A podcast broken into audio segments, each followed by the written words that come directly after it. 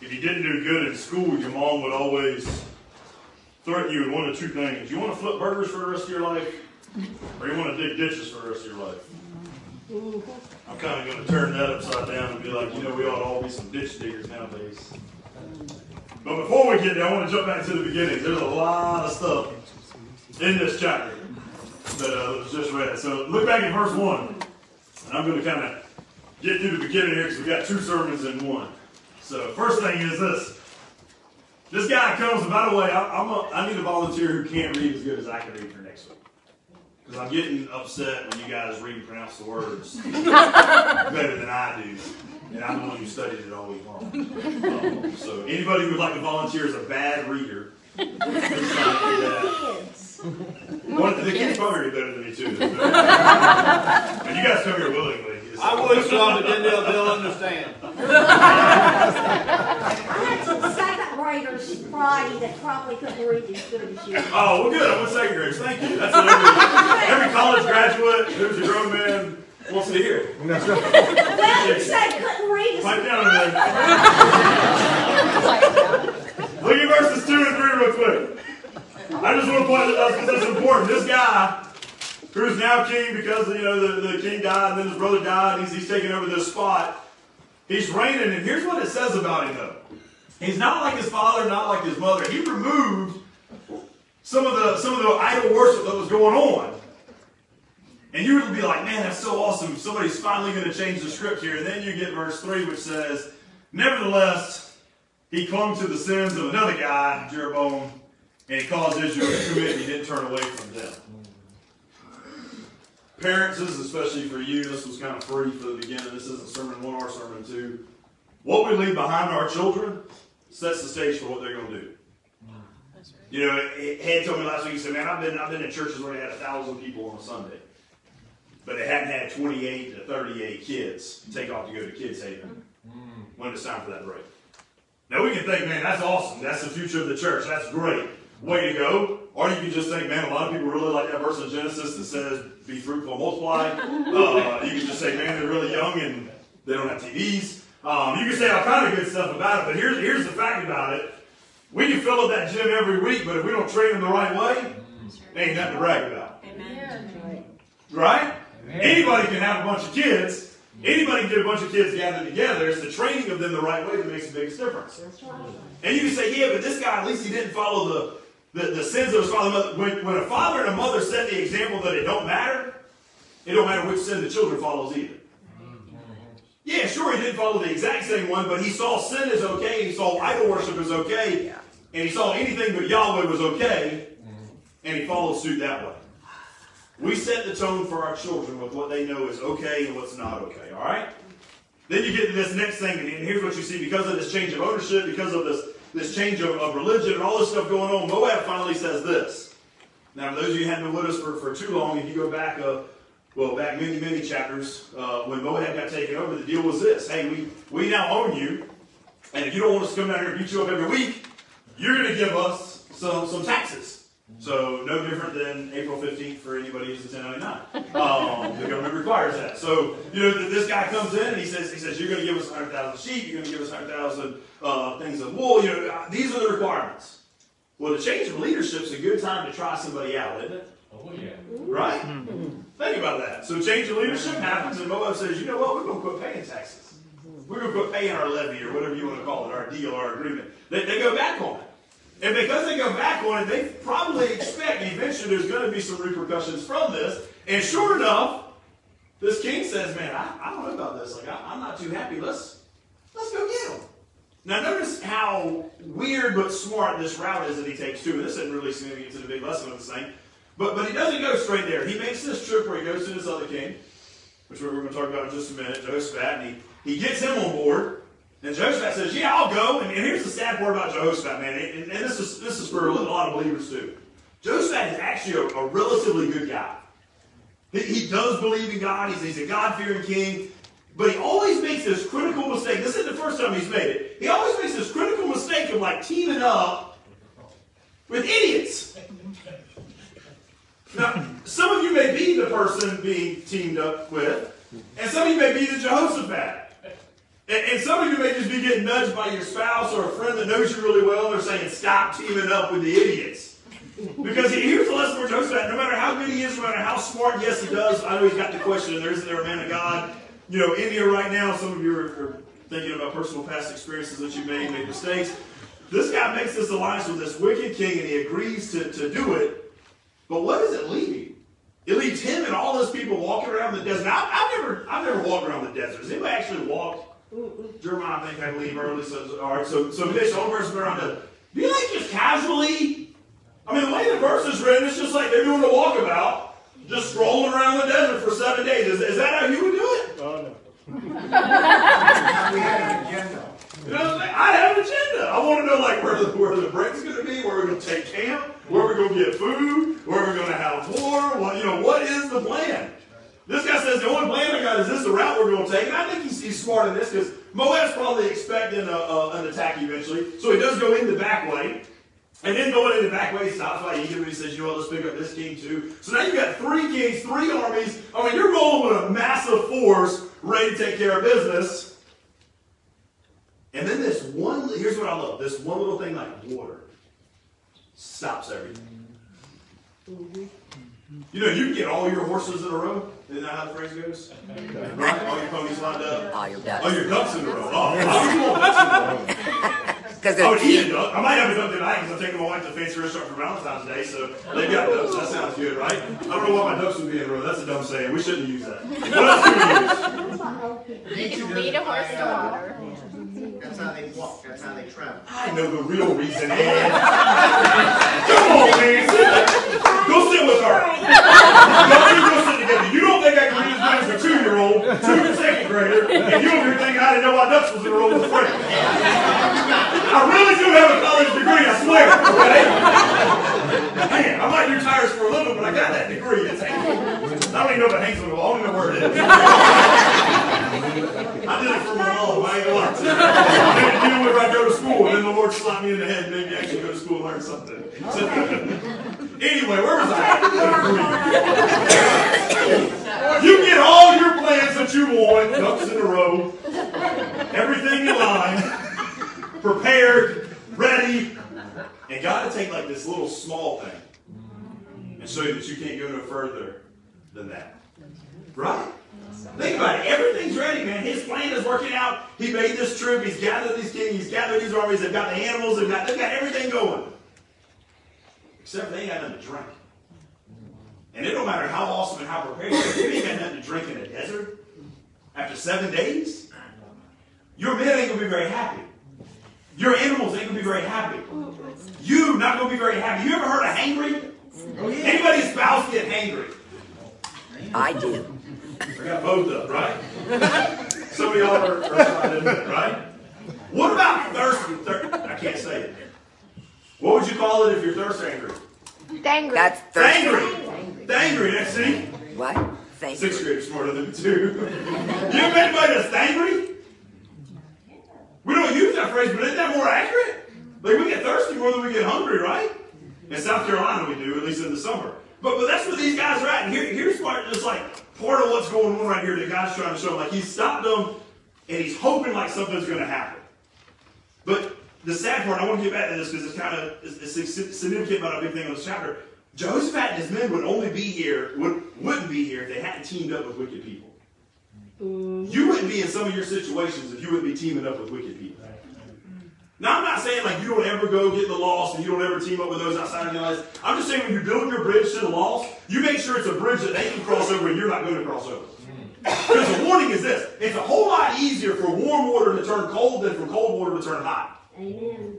Right? So you can be all on fire, but they can cool you off real, real fast. Right? We need, we need to be aware of this kind of thing and make sure we understand it right here with us. We don't want to be the ones being pulled down, we want to be the ones pulling them up.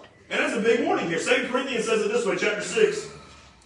Paul writes in Corinthians this thing twice, and he says it again in chapter 15. First one, he says, uh, Come out from among them and be separate. We're to be separate people. Like, we should look different. We should talk different. We should act different, right? Uh, chapter 15, verse 33 says, Be not deceived. Evil communications corrupt good manners.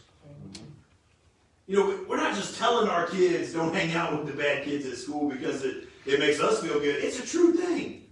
Evil corrupts good character, right? And when you get to verse 10, somebody's like, praise God, he jumped all the way to verse 10. That's awesome. I'm going to go back and look at this.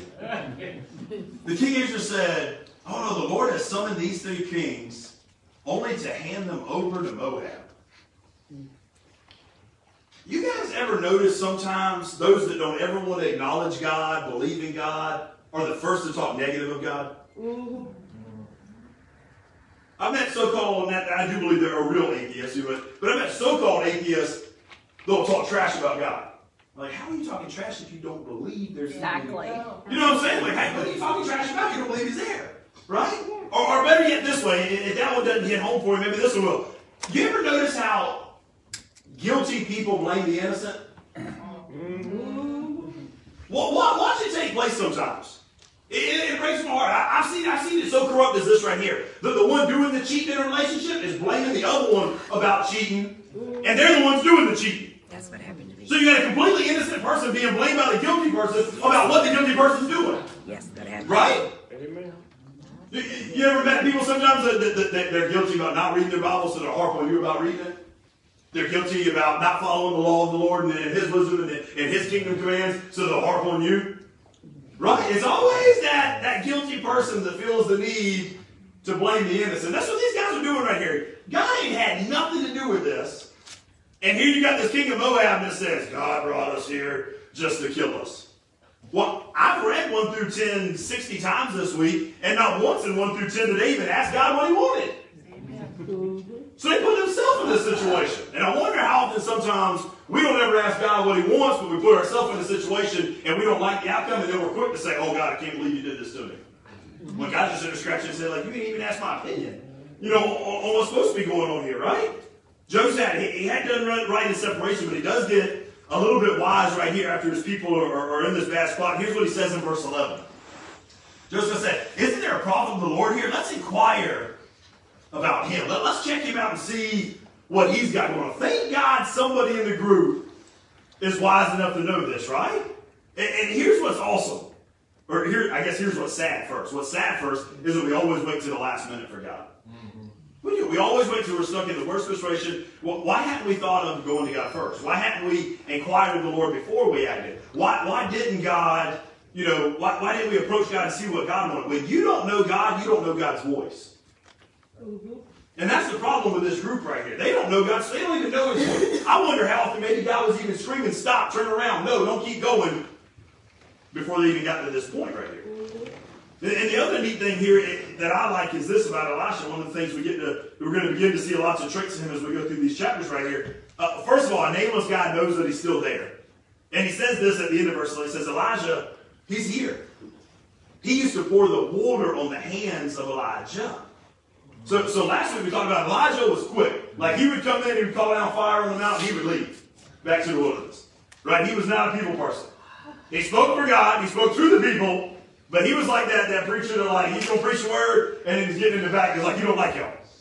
Right? So so as for that, Elisha is so different.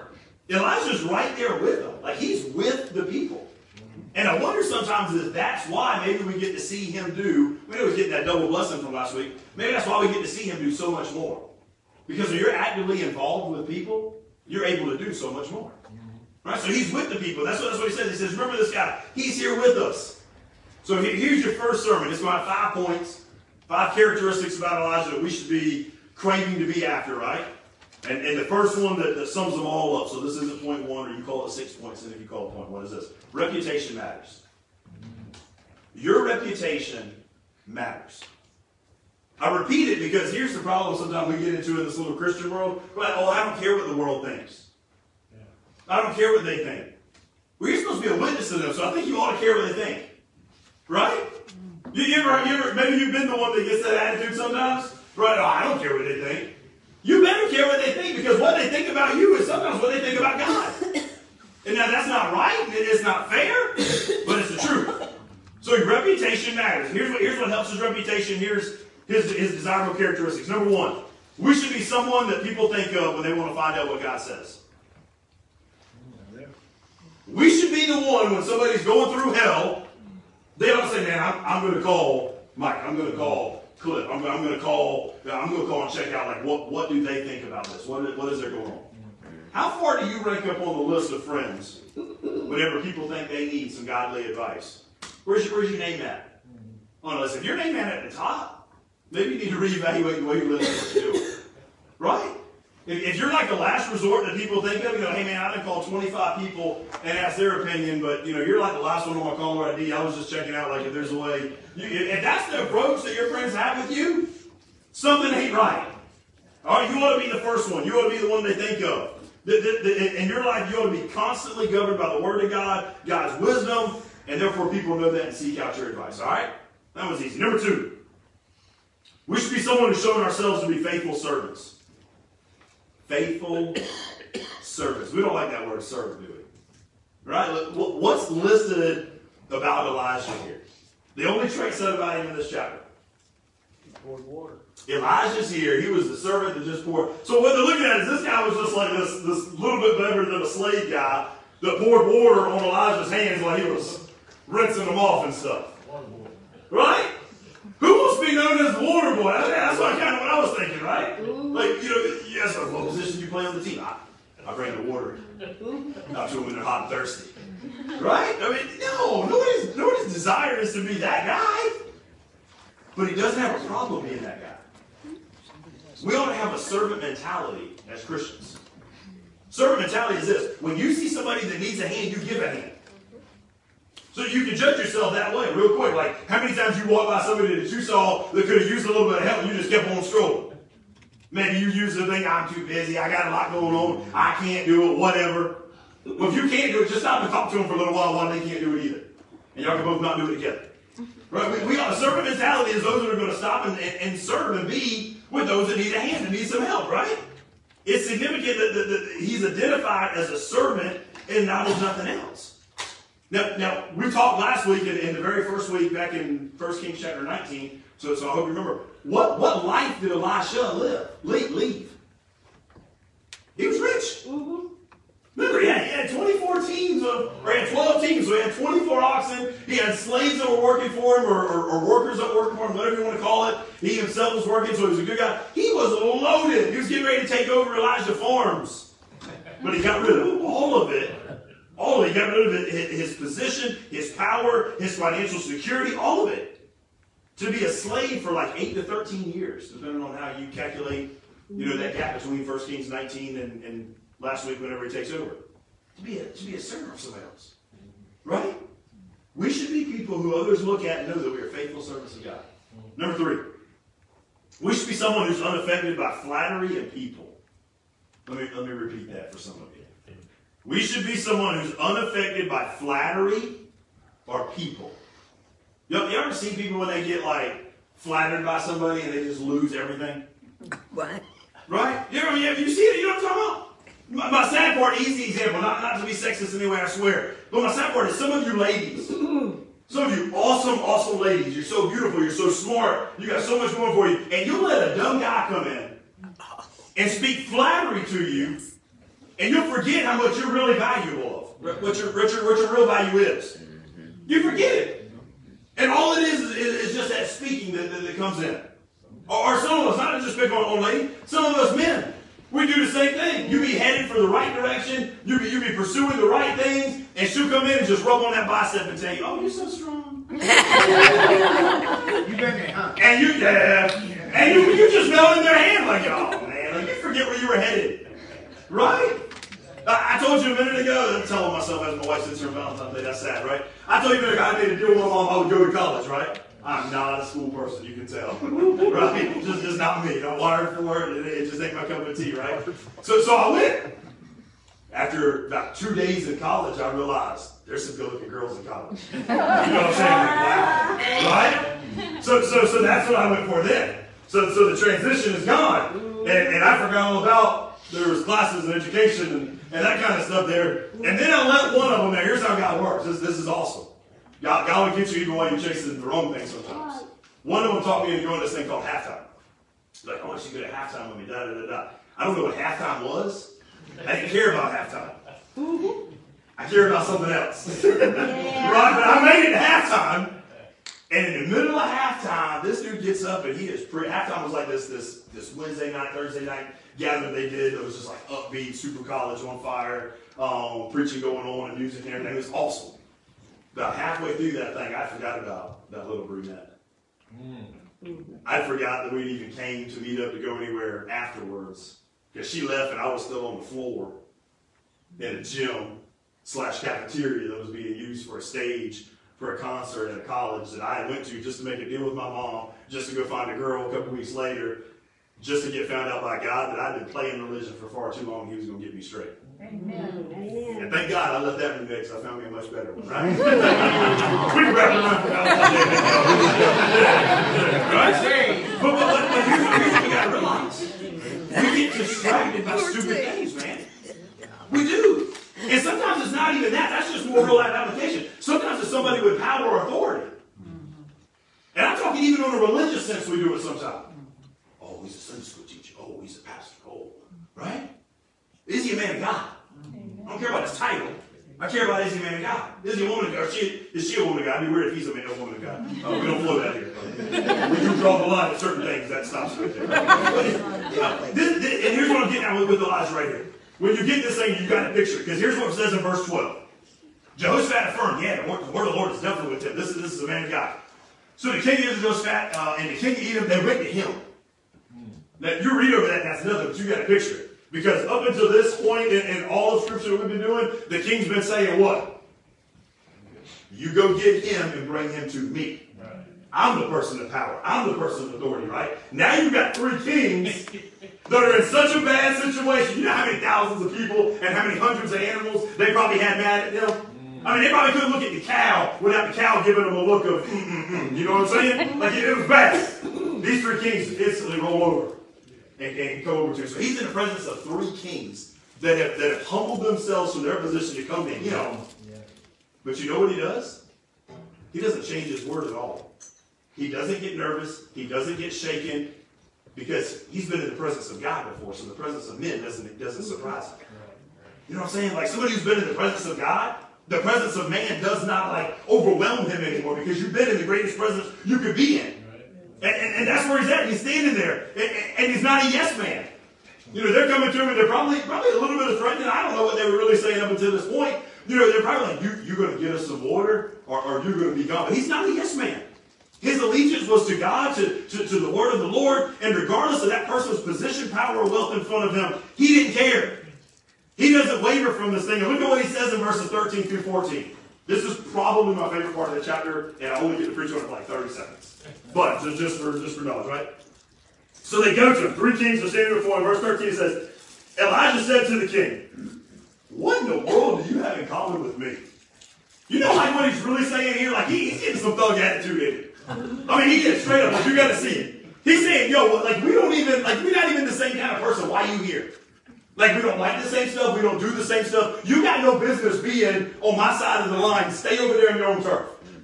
Like, that's where he's at. Then he goes on. He says, How about you go? you gotta love his attitude, man.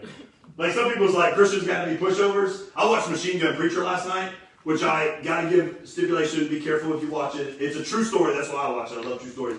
But it is it is a true story about a biker, so you can think about some stuff that come with that. Don't watch it with the family.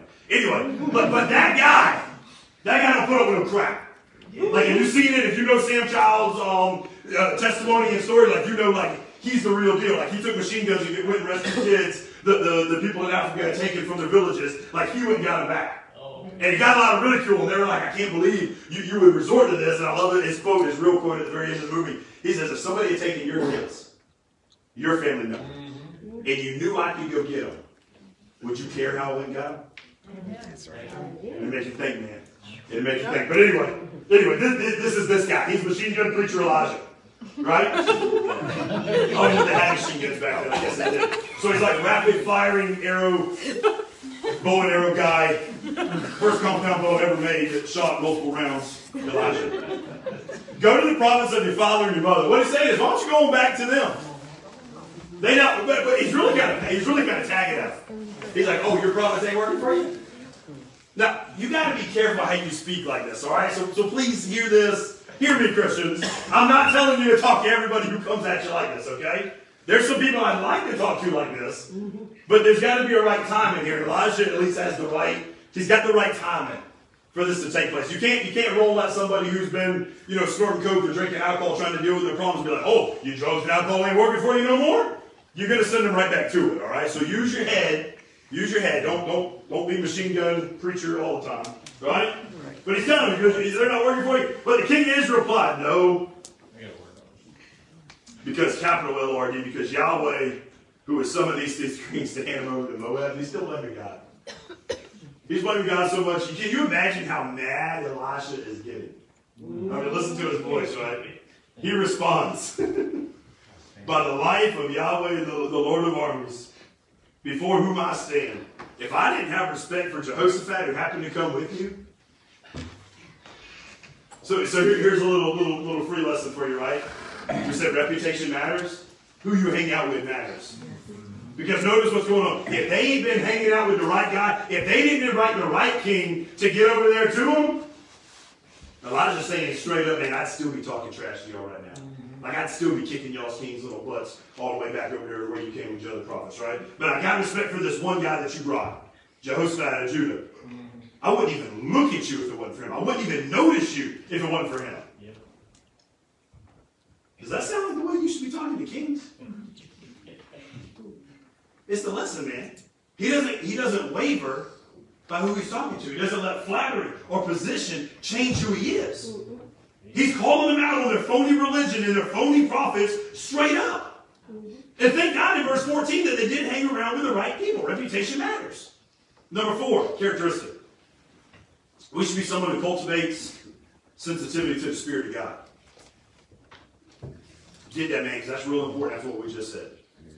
Because I think a lot. Anybody able to relate with Elijah where he's at right now, chapter 14? I mean, verse 14.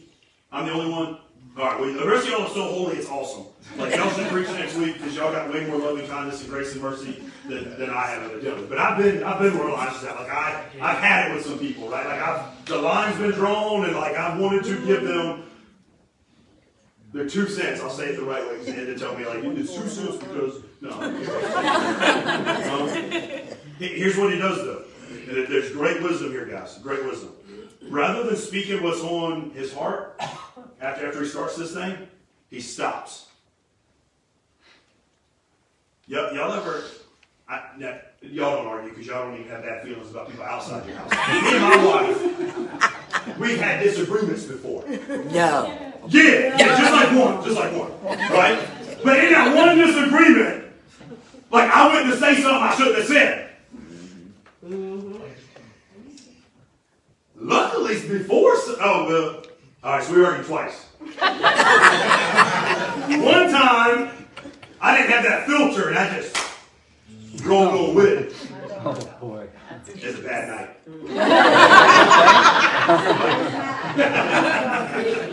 it's a lonely couple nights. right? But then this other time, because we only argued twice, this other time, like I went to say it, and then it was like, and, I- and I said, let the wheels turn a little bit. And I, I'm a visual guy, so like I let the picture play out, and I was like, that was a lonely night last time, a lonely couple nights last time.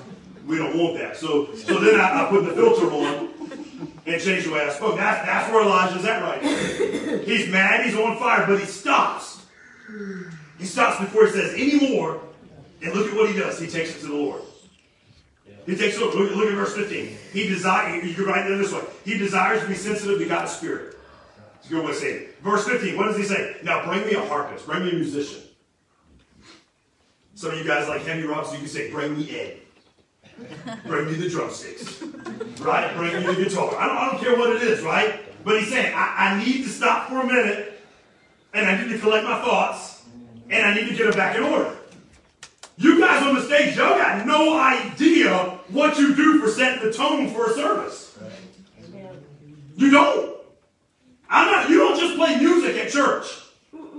When, when, when, people gather, not not really. I mean, we, some of y'all might think it's just music, but it ain't supposed to be. Like that's the time where like you're getting right, like you're getting ready, like you're you're you're you're, you're, thinking about all the things that have gone on for the week, and you're like, hold on, that's got to go, that can stay. Like like it's a time of getting ready. Then, then there's a, there's a section of praise, maybe something. See, see, we think all music's the same. Maybe that's our problem. Like we just think all worship, all praise. No, no, music does different stuff. There's some get ready music. Y'all ever played any ball in your day? My, I've instilled in my boys, you gotta have your get ready music. Right? You got you gotta have your hype music, man. So they bust on some NF and they bust on some monster song and, and they just they rock out and get ready to go charge the field.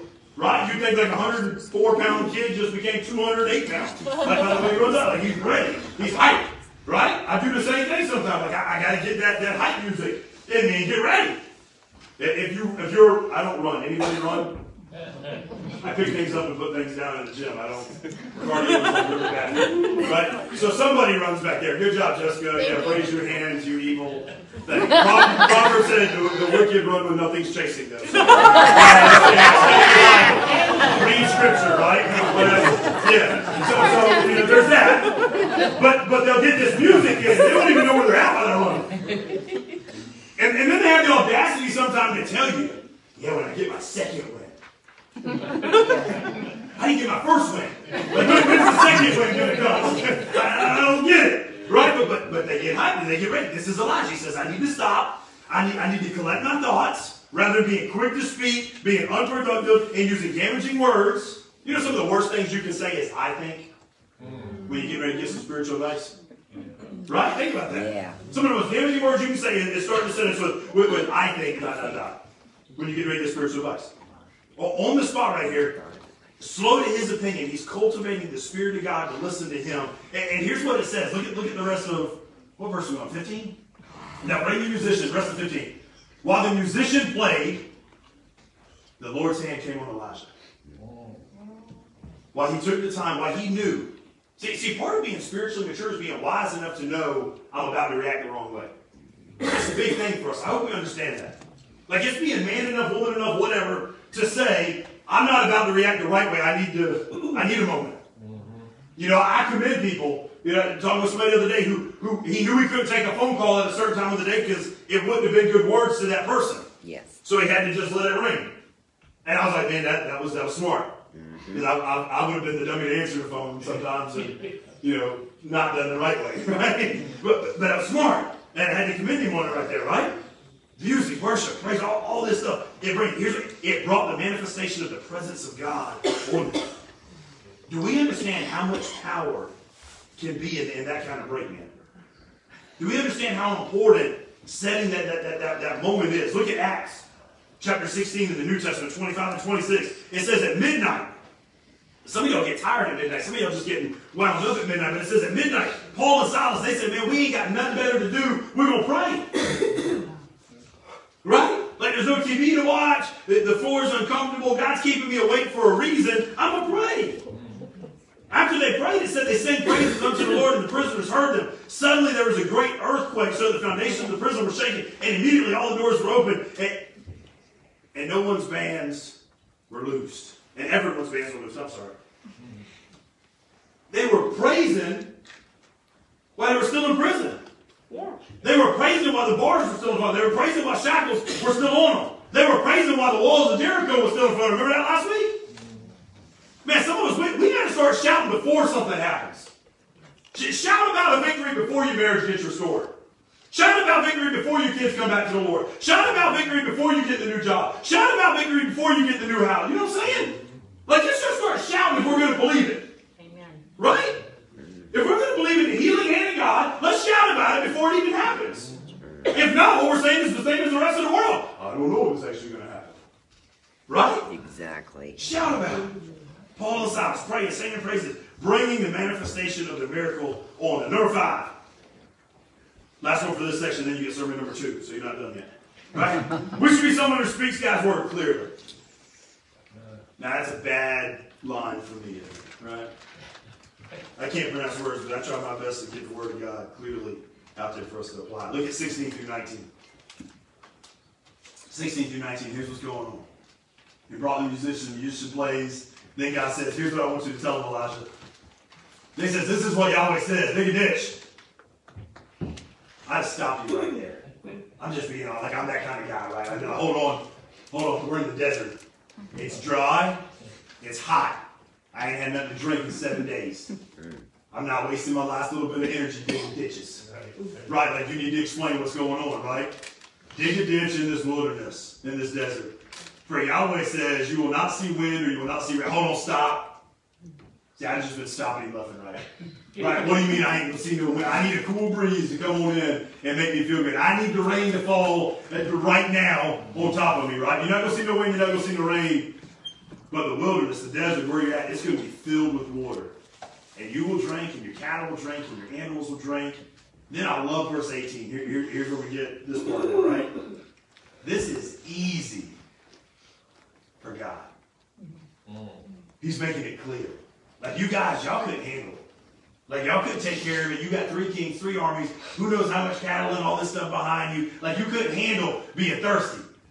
But this is this is look at look at 18, man. You need a verse 18 in your life. This is easy for the Lord. What is it in your life that you think is so hard, so bad, so impossible that God is saying, man, this is easy for me? Right?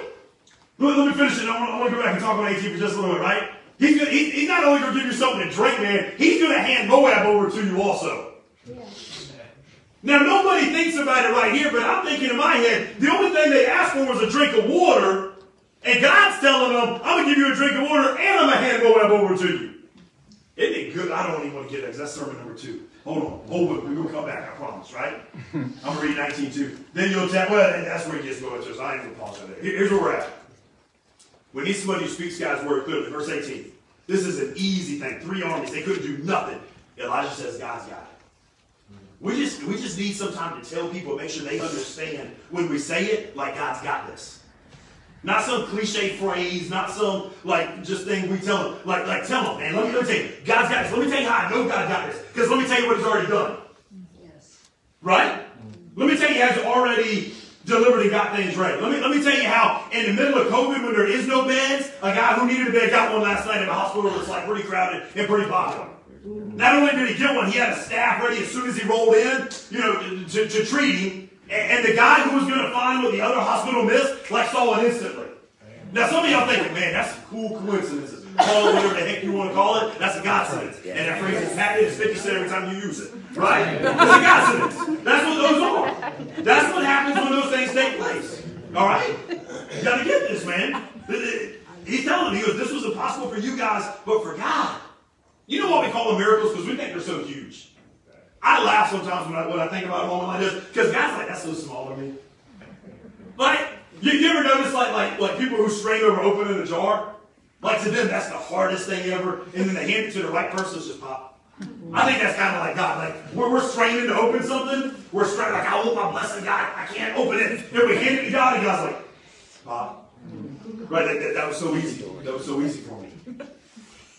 And, and you got to understand that it's easy. I'm not saying it like this so, so you can be like, man, it was so easy for God. Like, why didn't he always? Here's what I want you to understand. I want you to understand so easy. Because sometimes I think y'all think when God does something big and extravagant, like then he's got to take a break. God ain't wore out by performing miracles for you. You know what I'm saying? Like God ain't got to take no breaks. He ain't taking no nap because he was tired. Like I'm gonna take a nap today. Right? I, I worked real hard this week. I was slammed yesterday. Then we had a birthday party and they made me play basketball at it. Like I told you, I don't do cardio. So like I just wanted to pick the ball up, put the ball down, but they wanted me to run and, and shoot it, and pass it, and, and all that stuff. And we won, by the way. Uh, but, but in that process, right in that process, I got tired. And, and, and then we wanted to watch Machine Gun Preacher because that's a good way to end your Saturday. Be careful when you watch that movie. I'm not promoting that movie. I'm promoting the guy's testimony. Okay, please understand that. Anyway, I always say that because there is some, some questionable words. Lots Okay. of lots of questionable words. Anyway, Uh-oh. God's telling him this is this is easy for you, right? I can change the unchangeable. And here's what he tells Elijah. We're going to transition into sermon two now, right? Here's what he tells Elijah, verse 16. This is what Yahweh says: Make this valley full of ditches. Now, if I didn't get to stop Elijah, I'd at least been asking when he's done. Like, we got to dig like one ditch. And this ditch got to be like one shovel by one shovel. Like, how big? You know what I'm saying? Like, how big a ditch it got to be? Like, wha- wha- what's it? What's it got to do? Because I'm thinking like this sounds really strange to be in the desert digging ditches for no reason. It don't make any sense to me. Sometimes you ought to be doing some stuff that don't make no sense to you. You know what I'm saying? Like when it don't make sense to you, it makes perfect sense to God. And now here's the problem we need to understand. I told you I just stopped to be like, no, I just want the rain. They go, that's us. We want our containers filled with water, but we don't want to dig no ditches. Mm-hmm. Am I right? Yes. We want all the blessings, but we don't want to do none of the work, man. Right? Verse 17, he tells them, and in case you were thinking storms and rain was coming, they ain't coming. But water's coming. You gotta scratch your head when God tells you something like that, right? Like, there's no river. Mountains are over here. We're over here. What do you mean? No rain, no wind, but water.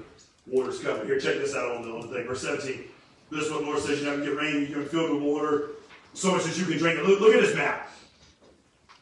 If you got your Bible, go to, chapter, go to verse 20 and hold it real quick. All right, that's one of the topographical maps. Mm-hmm. That's the college word, topographical. Yeah. Right, maybe high school, right? Right, oh, yeah, you should have been this So, so here's where I'm at yesterday. I'm reading this thing. Again, done read it like 60 times, listen to it another 30 times, right? And I catch something that happens. And it says that the water flowed from Edom to Moab. Mm-hmm. Right? And, and like I, I'm, a, I'm a picture guy, so like I pulled up a map. Like I want to see the route that they're taking. I want to see how this is how this is going. Like I want to make sure it's lining up, right? And I say, man, how is water flowing from the south to the north? And I get all excited about it. I'm like, this is this is so cool. This is awesome. Water is flowing south to north, right? And I run in the room, and my wife, who I'm not educated, I don't like school. My wife is on like her third degree, going for a doctorate and all right now, got a master's and all that other stuff, and she's a full-time student for life. Right? Professional She's got geology degrees and satellite imagery and, and all this stuff, so she sits there with this little smug look on her face. Right? And she says, hey, pipe down. Bible also says don't disrespect your preacher or your husband, right? So, so she says, she says, baby, water flowing from south to north ain't got nothing to do with nothing. I said, what you mean it ain't got nothing to do with nothing? I'm excited about this. She goes, it depends on the topographical area of, of, of the land. So I go back to my computer. Because I don't know what topographical means. I done looked it up. I got you a topographical map. Listen to me, right? So I do. I, I, I topographical this thing. She gonna, I'm gonna figure out what she's talking about. Like, why ain't she excited about what God is doing when water's flowing south and north, right? She said, was it denial? No, it wasn't denial. We in Israel, right? Now, and so, so, so I get this topographical map. Here's what I noticed. I don't know if you guys can see it, but here's what's cool. So this is the mountains, right? Mm -hmm. Yeah. This is Edom. This is Moab. Right, right? If water, if God was going to dump down water, where should it flow from? The mountains. mountains. Right, right, right. Topographical map, my little dirty wife. Right? So water ought to be flowing this way, right? Yes. You see it, mountains? It makes sense after she calls me out on it. I'm like, yeah, that makes sense. Water should flow from high to low. But I'm not near Cliff. I'm not that smart. So like I had to check it out. So water should be flowing. But here's what God says. God said, I'm gonna take it from here and I'm gonna make it flow that way. Is that not awesome? So you'll Y'all better get more excited. I put a lot of study into that. Even if y'all don't like it, y'all just be like, ooh. I'm gonna say it one more time, right? Go on, say it, Jim. Take praise. Water ain't flowing there like it should. It's flowing from south to north. I can't believe y'all were more impressed with that without me having to ask y'all to be excited. But that's straight up awesome. If I could take water and flow it against the, the natural terrain that should be flying down, y'all would think it was awesome. Right? But because it's in scripture, y'all like, oh, that's just normal. God's just doing something else again, right? right? Now that's kind of the way we should approach things. So I'm not, I'm not getting real hard on you. Like we should be like, man, God's just doing it again. But I think God wants us to get a little excited, right? Like I remember how they cheered for the first touchdown I got. I, I want that cheering for the second touchdown, like the third touchdown, and right. I was running down the sidelines with Reese on his 14th touchdown two seasons ago. Like I, I get excited about every single one of them. I think God wants us to be excited about every single one of them. That's right. Right? I want to get a little more excited. Our God is an awesome Where are we at? Mm-hmm. Y'all got me all off track. I might have three sermons now, right? Oh, I put this. That's why there's an exclamation point on Edom. Don't tell me at the door, by the way, exclamation points were put in by man. I know that. Right? But I think a man put it there because it was important, huh? All right, let's see where we at. Let's see where we at. I don't know that. But you interrupt, dig a ditch. How about that? That sounds good, right? Interrupt, dig a ditch. Makes perfect sense. Not at all. Nothing we can do to solve this problem. Jesus told his disciples, Luke chapter 18, verse 27. What is impossible with man is possible with God. Jesus wanted to make sure his followers knew, man, there's going to be things that are impossible for you that don't make sense to you, that you can't do. But with God's grace over any situation, it can happen. That's right. Like you get stumped, you get back. baffled. God doesn't. God doesn't. But but you gotta make sure you do write this part down. God does require our trust and our obedience. It's required. I'm sick of us saying like our relationship with God is unconditional. It's not. The Bible is full of conditions. Yes, it is. Okay? If you've never heard that, I hate to pop your bubble and break your little heart and, and all that. The Bible is full of conditions. If you do this, I will do this. Here in this chapter, if you dig a ditch, I will bring water. Now, what if God had just brought water without a ditch? Wouldn't have any place to go. That's it. It would have just been soaked up in the ground and it had been wasted. How many of you guys' blessings have we wasted because we didn't dig a ditch when we were supposed to?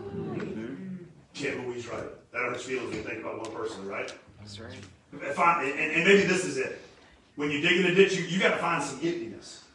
That's what a ditch is, right? You're, you're digging earth out of the way, so there's some emptiness, right? You remember the widow from chapter 4 of 1 Kings? Mm-hmm. I know it was a long time ago, but you should remember she brought these jars that were empty, right? Yes. Right. Remember she brought these jars to, to, to be filled and, and, and to get this thing done, and right? How many jars would you have brought? You ever ask yourself that? Like that? I wrote that down. Mr. Doug the other day, he was doing Bible study, you know, for Wednesday night. He said, I asked myself a lot of questions. Me too. Me too. I think questions get your brain going, right? I wrote, how many jars would I have brought? Because he was willing to fill them all. Right? Go, go back to this dig a ditch, or God won't fill a thing. You know, this is putting faith into action, right? Mm-hmm. This is putting faith in action. James chapter 2, verse 18 says, Show me your faith without thy work. Show me your faith without your works, and I'll show you my faith by my works. Mm-hmm. I was telling somebody the other day, we, we get so caught up on like this faith and works thing. It- it- this is faith, this is works. We ought to be running so fast together, you don't even know which one's leading. You know what I'm saying? Like, that makes sense to you? Like, we, don't know what started it. We, we, it's just going, right? As fast as it can happen, man. We want it to rain, but we don't want to dig ditches. I, I thought about this with Joe. I wanted that beard. I was growing it. I was growing it pretty good. And my wife said, I don't like the size. So I had to trim it down for Valentine's Day and make it all clean cut, right? But I wanted it. But I wasn't willing to put forth the time and work. Right? Man, I think it takes some time and work to get out there. Look at that thing over there, y'all. like, man. Maybe I cut it off and just glue it on something. We want the easy way out. We always want the easy way out, don't we? They're no different. They're like, oh, let's just ask God to make it rain. God's like, I ain't gonna make it rain. I'm gonna bring water. And it might sound ridiculous, but you're gonna have to dig a ditch. Here's, here's our last three lessons. Mini sermon, I swear. Number one, God's plan for you requires your response. Kind of already hinted at that one. God's plan for you requires your response. They may have wanted water all of a sudden, but God's plan is no. I want a response. You better get busy. You better start digging some ditches in the valley. You got to participate if you want it to happen. Whew. Let me say that again. You got to participate if you want it to happen. Right? You want it to happen, you got to participate. This is what God's telling us. Get busy. Now, side note for you go takers. I'm not saying get busy doing anything. Get busy doing the right thing. You understand what I'm saying? Like get busy doing what the Holy Spirit's leading you to do. Don't just have busy work. Being busy isn't always a good thing unless you're being led by the Holy Spirit. God specializes in filling things that are empty. So maybe you can ask yourself this: What's got to go so I got some room for God to fill? What if you just go home and have to get rid of every movie so that you can fill it with right movies? What if you had to go home and get rid of every every music CD? Now I know you're thinking, we ain't got CDs no more. All right, well, then go to your little MP3 list and have to start What if you had to make more room because you didn't have the new iPhone that had ample room, right? What would have to go? What would have to go? What friends would have to go? What free time habits would have to go? What places would have to go for a little while? What's got to go? So go. You know, sometimes I think maybe we don't get we don't get the blessing because we ain't made room.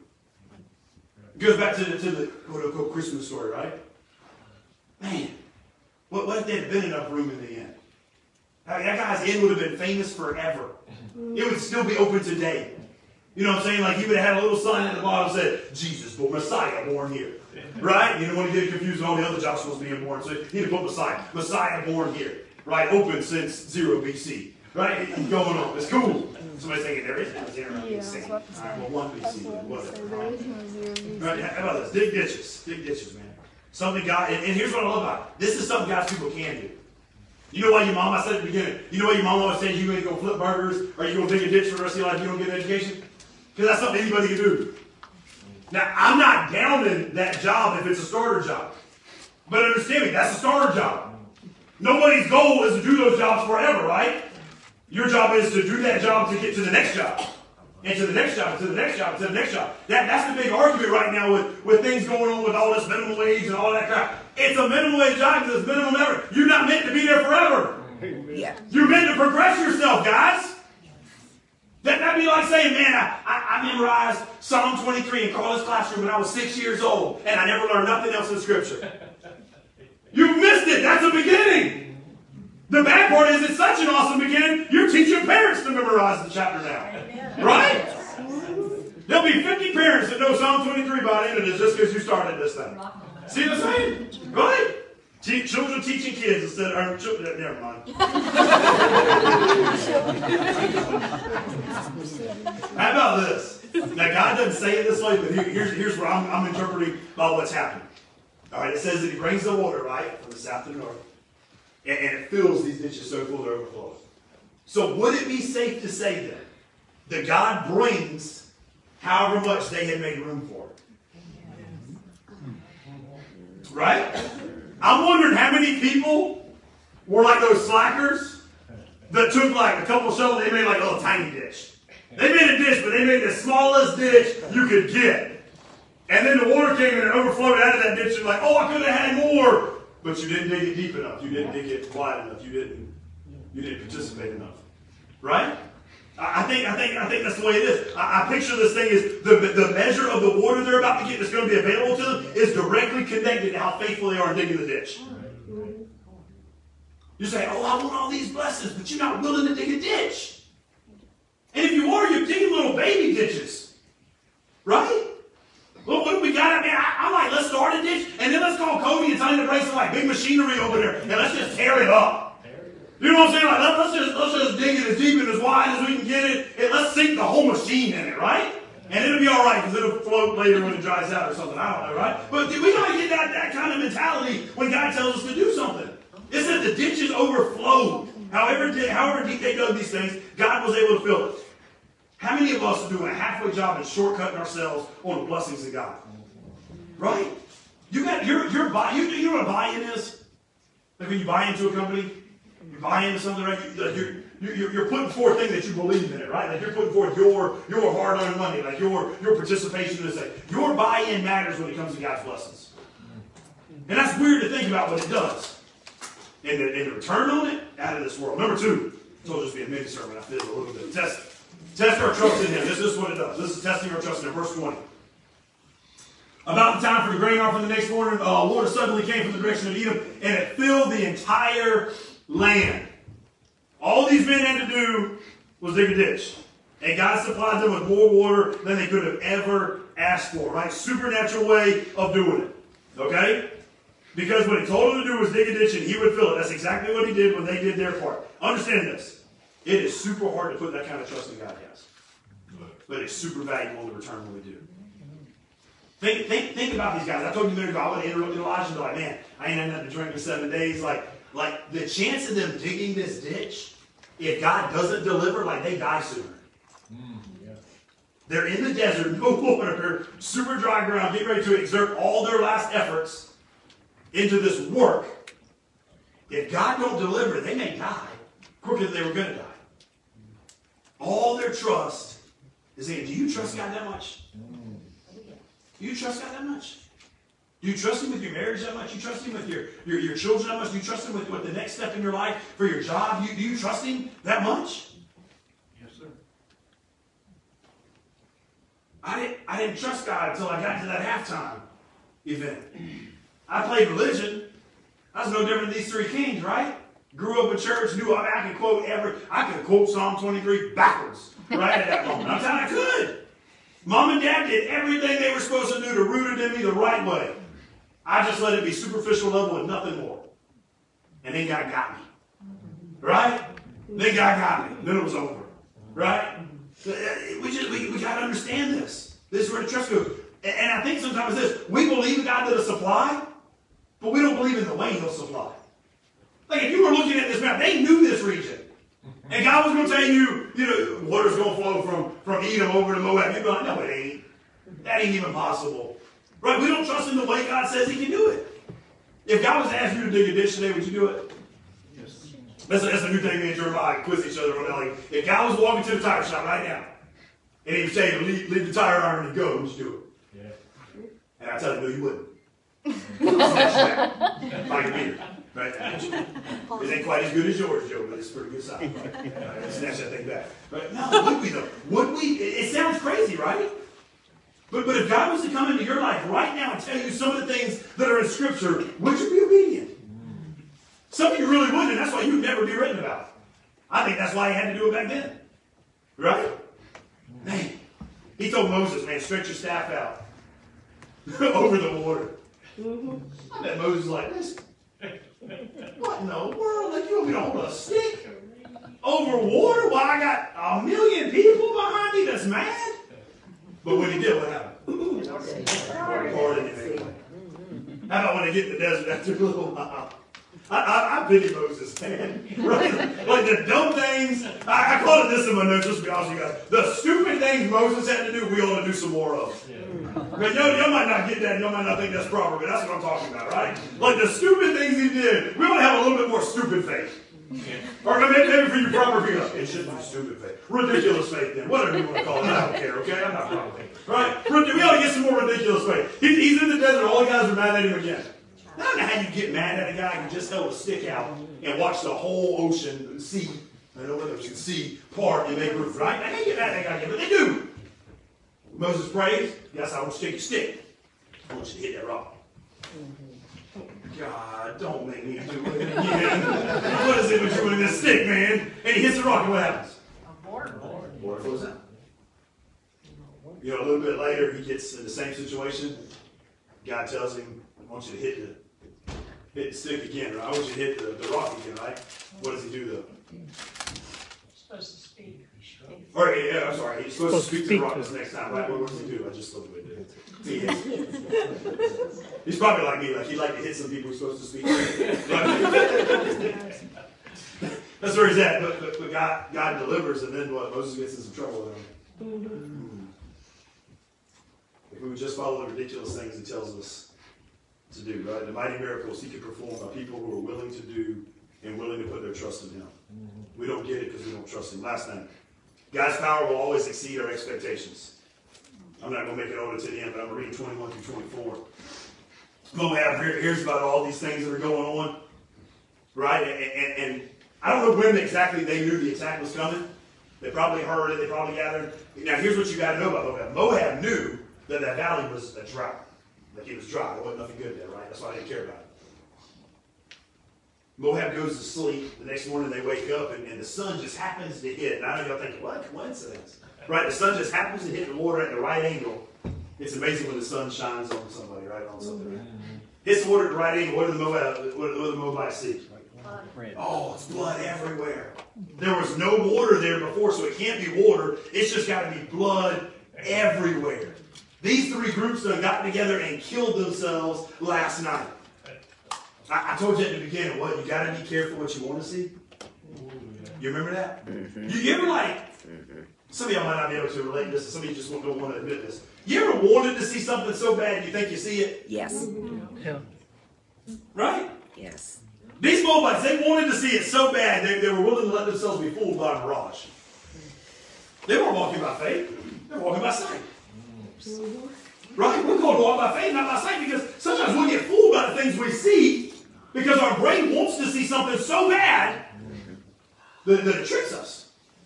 And the Moabites, they, they see this thing and they rush down there and they say, oh, great. Right? We can just gather all their plunder. And they get their socks beat off of them. Right? And, And it's an easy battle, in all honesty, for these, these three armies. Way easier than it should have been. The hardest thing I think they had to do was dig them ditches in the beginning. right? Sometimes the hardest thing you got to do is the first step. And then God will just get you the rest of the way. Sometimes the hardest thing you got to do is give up the first hit. Right? Turn down the first drink. Say no one time.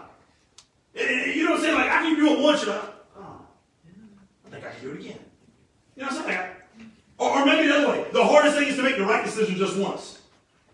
I'm gonna read my I'm gonna read my Bible tomorrow. And you do it. And then Tuesday morning you're like, I'm gonna read it again. Mm-hmm. And then by the time you know it, you have worship God seven days in a week. Mm-hmm. You don't even know it. Yeah, you you gave God some time every part of it, right? Mm-hmm. Man, they had they had this other thing coming. They get they get so confused and get beat up. When when we aren't walking by faith, we're prone to see mirages. We are. When we're not walking by faith, it goes back to what we said about they didn't know God's voice, so they didn't hear God's voice. When when we're not walking by faith, we're prone to see things that shouldn't see that we shouldn't see, right? Th- th- This is where we're at, and I, and I love this is the this is the example of what the enemy does too. By the way, you see, they waited till they were weak and then came, or thought they were weak and then came to attack. Does the enemy not do that to us? Yeah. Right. Well, oh yeah. Vulnerable. Yeah, little loser. Like a shark smells blood and comes on. And then they die by the spear. Right? God allows them to win this thing. Here, here's what you got to check though. Here's the biggest thing, right? We said God does more than we expect. What did they ask for? Only thing they asked for. Water. They go to Elijah. They said, "Well, I want Something to drink. Want some drink? I'm thirsty." God says, "I'm gonna give you so much water, it's gonna overflow the land. You're gonna be able to dock it. You read the end of this thing. You're gonna be able to dock it up, and you're gonna make the enemy so mad at the end, he's gonna kill his own son as a sacrifice." In that process, I said I wasn't good to the end, but I guess I am. And in that process, he's going to use that for the people to finally let it click. This guy is psycho. We don't need to follow him anymore, and they're out. God did all that with water. What can God do if you're willing to do ditch? Amen. Huh? He did all that with water they had asked for to drink. God always excels at exceeding our expectations. He's that awesome, man. Even when we think it's something silly and strange to do, right? Even when it doesn't make sense on the process and the order to, to do these things. We feel like God doesn't work in our lives anymore. It's, it's probably because we're not willing to work in our lives anymore. Mm-hmm. Huh? Now, some of y'all are hearing this for the first time. You're like, man, I thought we just came to church like and God did everything else. No. I hate to pop your bubble. That ain't the way it works, man. Like, He wants to do way more than you can. But it ain't just come and, and like, like you're not going to leave any holier today when you came in, when you walk out, unless you let Him change you. Right? But that's on you. That's like the kids. They, they ain't getting good just being in the gym. They're probably getting hyper because they got them a bunch of sugar back there. Because it's Valentine's Day, and they gonna send them back to y'all. Right? My kids is going to Charlene because we going on a date. Right? Charlene, have fun. Thank you, Mama, for all the sugar they provide. Right? Be willing to do what God tells you to do, even when it doesn't make sense. Right? Holy Spirit guides us all the time. We don't have to understand. We just got to obey. I, I, sometimes tell people, some of you probably heard before, like, we're to be a thermometer, we're to be a thermostat, not a thermometer. You, you know the difference of the two? Like, one just tells you what the temperature is, one sets the stage. One sets the temperature. You going to be a temperature setter, or are you going to be one that just, just blends in and goes through it? you going to affect the, the, the, the temperature? That's, that's what a thermostat does. It affects the temperature. Right? And it's amazing how, how much one degree can change things. We, we got a, a little thing, but we can't change it too much. But we got a little thing in our house where I, I like it really cold. So I, one degree. One degree. one degree. At a time. That's, the rule, right? Crystal likes really hot, so she got one degree. Five degrees. and then she'll tell me, well, that's because you knocked it down also low. It was one degree. Right? but one degree can make you have to stop and think before you speak. right? Guys, we got to be prepared for the miracles we're asking for. Maybe, maybe that's part of it. Maybe, maybe, maybe we're not even prepared for what we're asking God to do. Like we've got no idea what God's capable of doing, what He's about to do in our lives. We just got to be prepared for it. Right? It- it- the song is this. What is it on? I will rise. I will rise, right? I will rise. When, when what? When he calls my name. What's that mean? It's okay to stay where you're at, too. You understand? So we got to realize that. It's okay. But when he calls your name, you. I, I wish we'd have been smart, you know, fancy Carlos is writing all these songs. We should have changed this one to I will dig a ditch. Right? I will dig a ditch when he. I. I'm gonna pray. Let's pray. Thank God for that, right? Father God, we thank you for today. We thank you, Lord God, that uh, you use chapters like this, Lord God, to teach us so much. Lord, I pray that it not just be some some stories and historical events that took place, Lord God, but God, to be something that can take place in our lives today. God, that we can swallow our pride, Lord God, surrender to you, God. God, we can get busy when you put a call on us. Lord God, God, we can have ridiculous faith to do ridiculous things when you call us to. Lord, that we're, we're, we're trusting enough in you that we'll let our character stand strong no matter who we stand in front of. God, you've given us so much in this chapter. God, I, I- I pray back to verse 17 right now, Lord God, that you take this, this time of bring a musician. And you take this time, just like you did in this story with Elijah, Lord God, you use it while musicians are playing. But you speak to every person in here that's open up to hear you. God, that there be something so different today because of your spirit and our willingness to follow through. Your great and holy name we pray. Amen. Amen.